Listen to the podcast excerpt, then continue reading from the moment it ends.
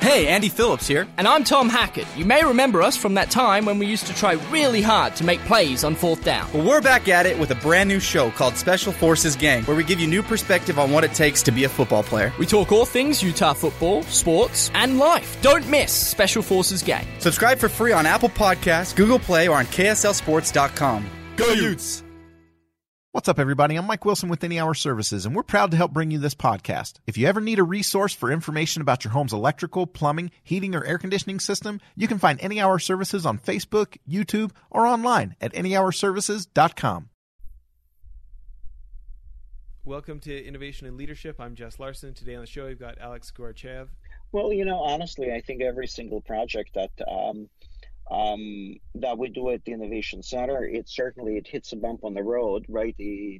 Uh, I think it's certainly of listeners to uh, of interest to the listeners that we probably we divest from probably 50 percent of the projects that we start, right? Alex, did I pronounce your last name correct? You did. So, uh, tell people about what you do at Cisco. So I run the Cisco's Innovation Centers, which are hubs of working with the ecosystems around the world. And then I um, look after a lot of our employee ideation uh, programs. How do we get employees involved in uh, in innovation broadly? Yeah. Um, and so, you know, Cisco's obviously a, a hugely well-known name in the in the in the uh, communication space and technology space.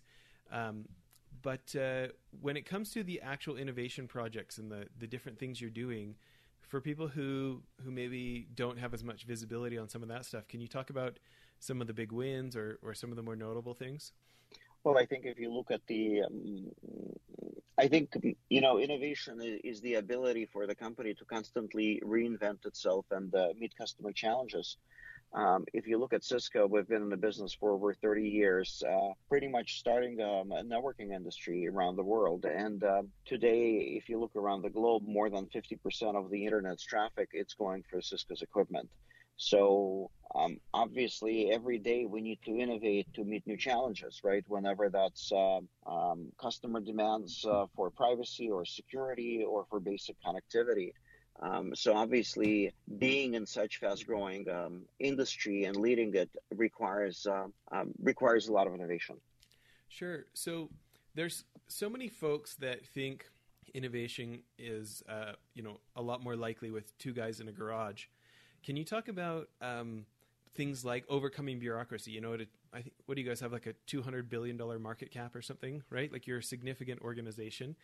Can you talk about ideas and structures and and how you can not get bogged down by size? Um, sure. You know, Cisco is over 70,000 people. Um, and if you think about if you think about implementing the ideas, right? Um, um, first of all, we want to distinguish between an inventor and, uh, and an innovator, right? A couple of couple of people can definitely invent something. You know, a lonely innovator can invent something in a garage.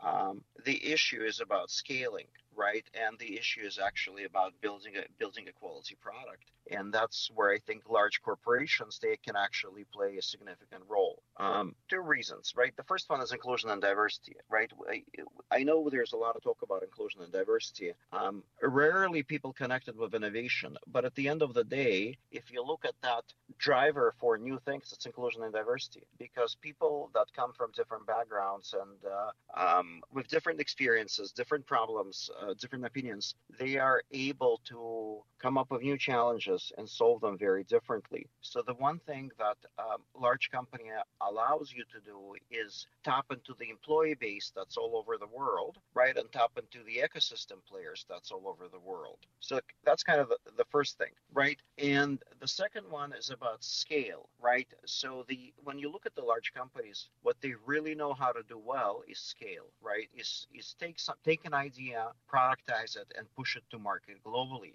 So, which obviously, um, when you think about the two things that I just talked about, inclusion and diversity and ability to scale, um, that's certainly why a lot of startups want to work with Cisco, and at the same time, why a lot of employees want to work there, and because the the company is that platform that allows them to bring their ideas to life. Yeah. Yeah.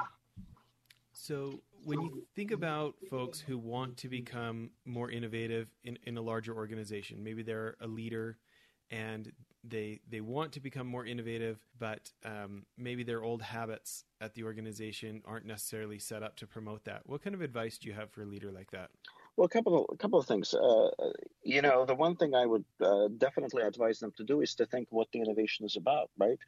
Uh, because a lot of somehow there is this belief system that innovation is actually reserved for select few right? And many companies that I talk to, um, they believe that innovators are, I don't know, product teams, right? Um, there's often a confusion between innovation and invention.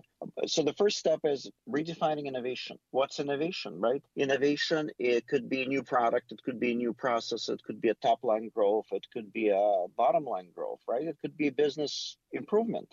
It could be not doing a stupid thing right? And when you think about, as you define innovation that way, you start to be able to include your entire workforce in that innovation, right? And, and that leads to inclusion and diversity. Um, the second thing, it actually allows you to go and, and tackle many problems um, of the enterprise by not necessarily building a new product, but by just you know not doing a stupid thing or sunsetting a product or a process. Um, I think that second step um, is essential as well, right? Um, and then I uh, and then I truly think it's about ensuring that you know innovation is not perceived as a project, right? I think innovation is a mindset. It's much like happiness. It's it's just an attribute of our natural well-being, right? I think people are innovative by, um, you know, since early childhood. I mean, I look at I look at my four-year-old son Matthew. If he can't solve a problem, he tries to solve it in many different ways. I think in a, in large companies, we either tend to do it alone or we are just accepting reality and not challenging it by coming coming with new ways to um, to do things. So bottom line, it's not about it's not about it's not about innovation. It's about creating a culture of innovators and getting everyone across the company involved with that new definition of innovation. Well, and can you talk about what this looks like at Cisco, the the innovation centers? Right. So if you think about the innovation centers, that's where we primarily work with um, with startups and academia around the world. Um, if you think about Cisco, we've got presence in over 100 countries. And um, in 12 countries, we've set up innovation centers. Innovation centers allow us to partner with uh, with others, right? Um, um, customers, partners, um, resellers, startups, and um, and academia. Um, what this really allows us to do is, let's say, bring a customer or have a customer problem, and then um, plug in a local startup, uh, perhaps some university students, and then create a local solution that can be then sold in the country. So if I think about the kind of win-win for everyone involved, is a it's a win for Cisco because there's a new market.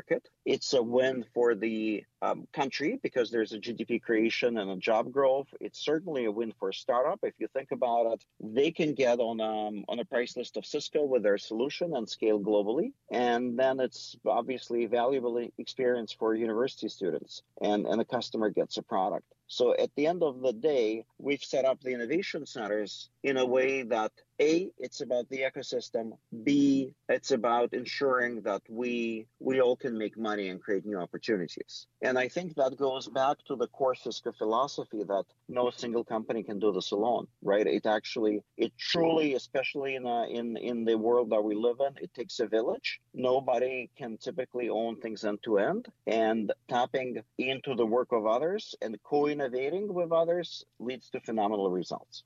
Yeah. Well, and these these seem like pretty fun cities to visit if you're the managing director and you get to go around to Barcelona and Paris and Rio and Tokyo. Um, any stories that come to mind as uh, that you felt really proud of or that you felt like were a real success?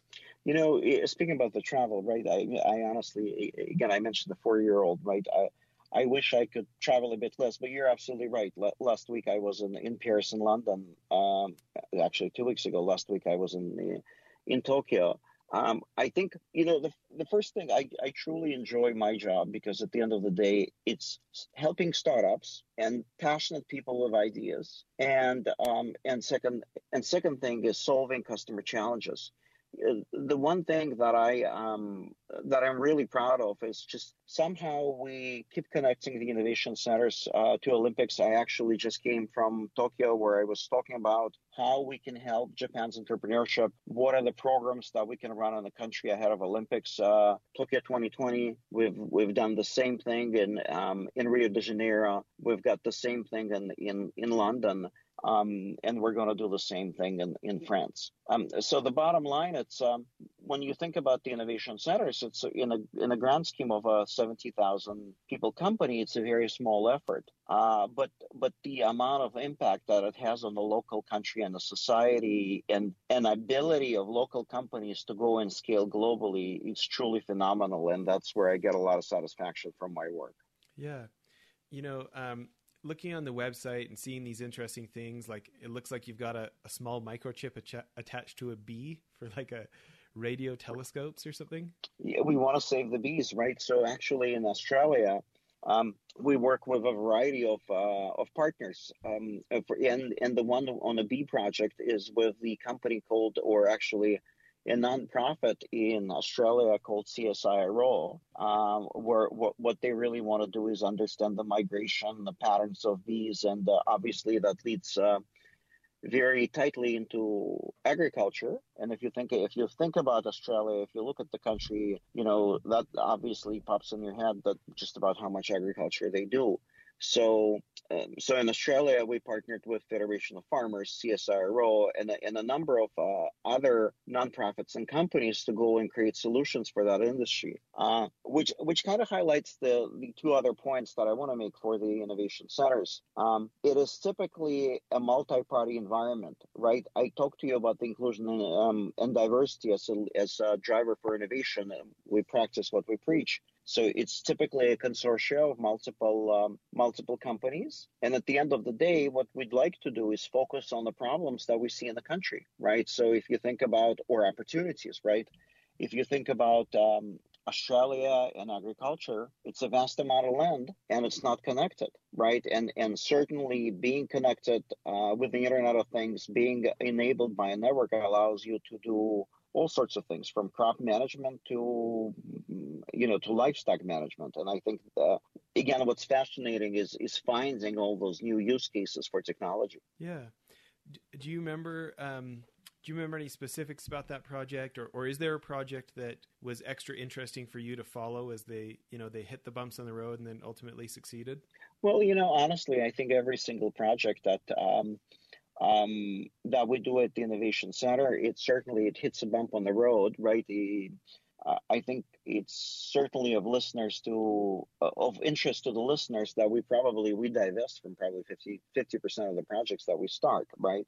Um, sitting in between of the ecosystem and the large company, uh, you want to make sure that you you have the right ecosystem uh, partners, and then the business opportunity is sizable enough for a multi-billion product company to go and um, and listen to you. But there are a couple of examples that, that come to mind that are that are truly fascinating. Um, we used to run an award competition for startups every year, and I remember about three years ago in Dubai, we ran an IoT innovation challenge, and we were looking for a company um, that has a s- smart building management platform. And there was a little team from Germany, two people. Um, that's how many people they had working with uh, their idea of just it's a sensor based idea on listening to um, you know different temperature status of the building. It's it's basically it's about a building control. And uh, we were just so fascinated with their commitment and drive and um, and everything they won. Honestly, I don't believe if they won a first or second prize, but you know, the minute they won the prize, we're like, let's go do something together. What we did is um, we looked in Germany and we've we've paired them with uh, an employee in Germany named Mitko and said, Mitko, can you help mentor that company? And, and Mitko knew something about IoT. Um, and just as a side comment, we, we do a lot of that. Our employees are passionate about getting involved with the community, so we ask a lot of our employees to uh, to mentor startups.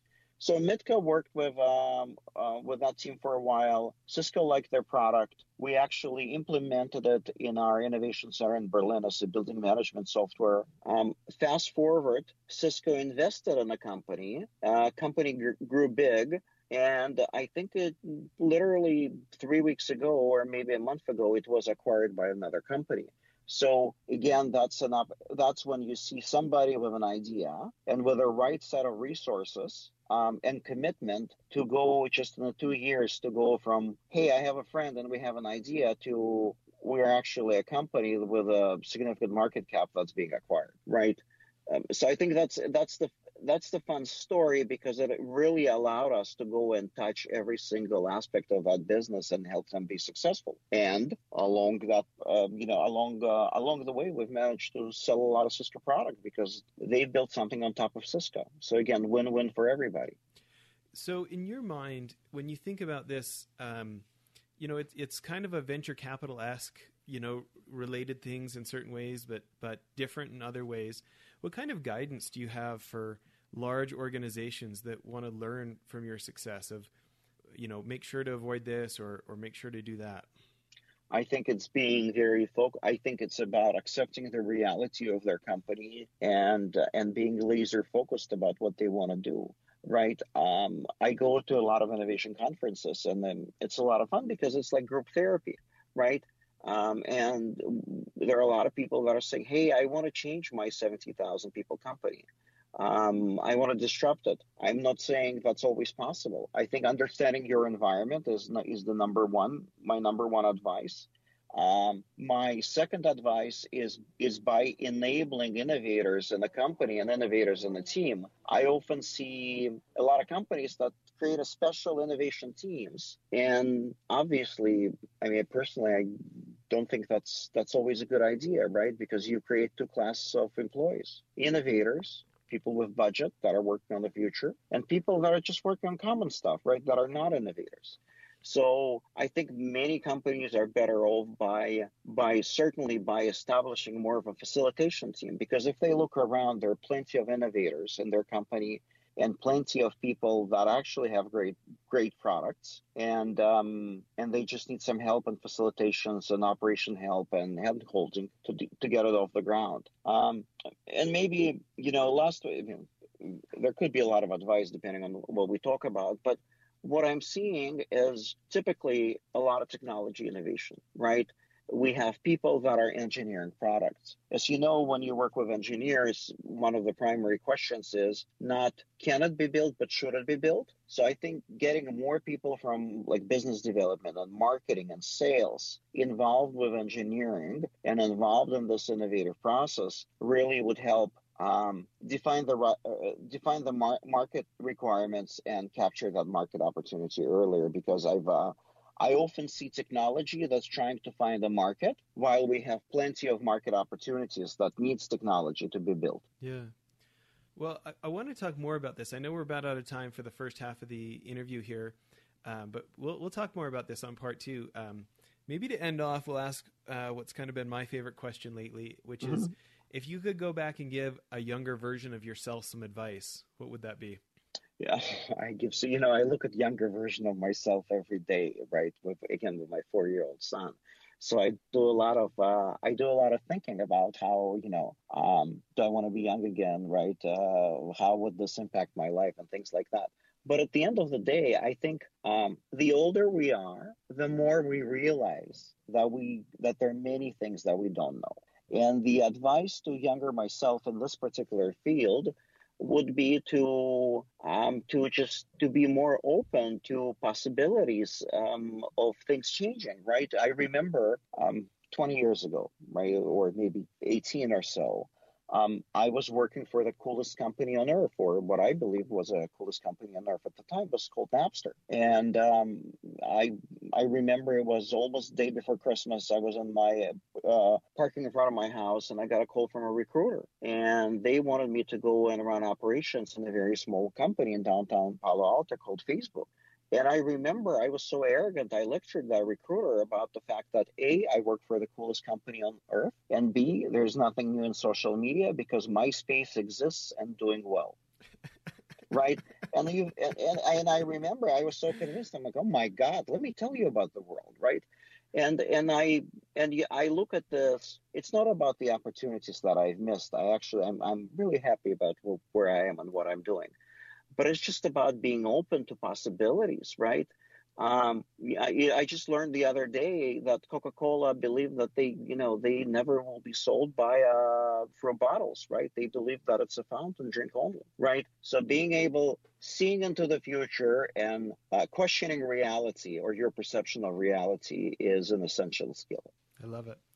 Well, everybody, please uh, tune back into part two. We're going to be asking Alex uh, more of these kind of questions.